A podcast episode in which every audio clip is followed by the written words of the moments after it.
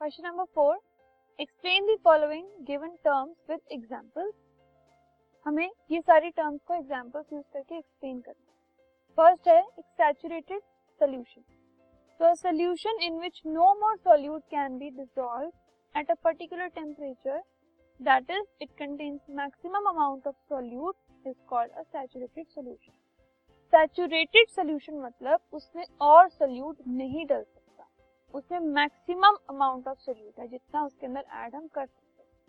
एक particular temperature पे किसी भी एक सॉल्वेंट के अंदर जितना मैक्सिमम हम सोल्यूट डाल सकते हैं तो जो उसकी एंड पॉइंट होता है कि उसके बाद हम सॉल्यूट ऐड नहीं कर सकते, उसको हम कहते हैं saturated solution for example an aqueous sugar solution in which more sugar can not be add एक शुगर सोल्यूशन बनाया आपने लेकिन अब उसके अंदर और शुगर अगर ऐड हमने की तो वो इनसॉल्युबल रह जाएगी। वो और डिजोल्व नहीं हो सकती।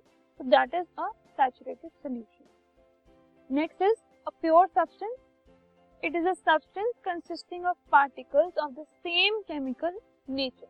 एक ही टाइप के पार्टिकल्स होते हैं उसमें। जिस सब्सटेंस में सेम टाइप के एटम सेम टाइप के मॉलिक्यूल सेम टाइप के पार्टिकल्स होते हैं, जिनका सेम केमिकल नेचर होता है, वो प्योर सब्सटेंसेस होते हैं।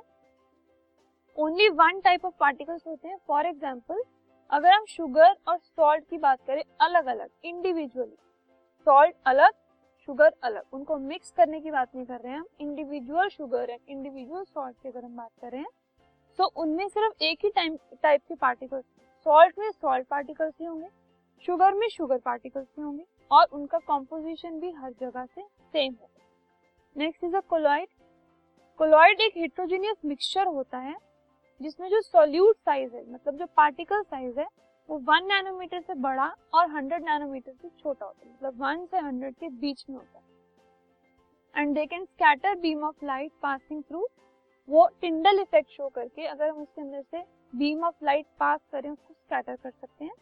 For example ink milk rubber cloud etcetera suspension suspension भी हिट्रोजीनियस मिक्सचर्स होते हैं। और उनमें जो लिक्विड्स हैं, वो सॉलिड अगर हम उसमें ऐड करें सॉल्यूट डालें तो वो इनसॉल्युबल रहता है और सस्पेंडेड रहता है उस लिक्विड में। जो सॉल्यूट पार्टिकल्स होते हैं, जो इनसॉल्युबल सॉल्यूट पार्टिकल्स होते हैं, वो हमेशा बल्क ऑफ़ द मीडियम में सस्पेंडेड रहते हैं और उनका सॉल्यूट साइज़ 100 नैनोमीटर से बड़ा होता है। For example dust particles in air muddy water chalk in water etcetera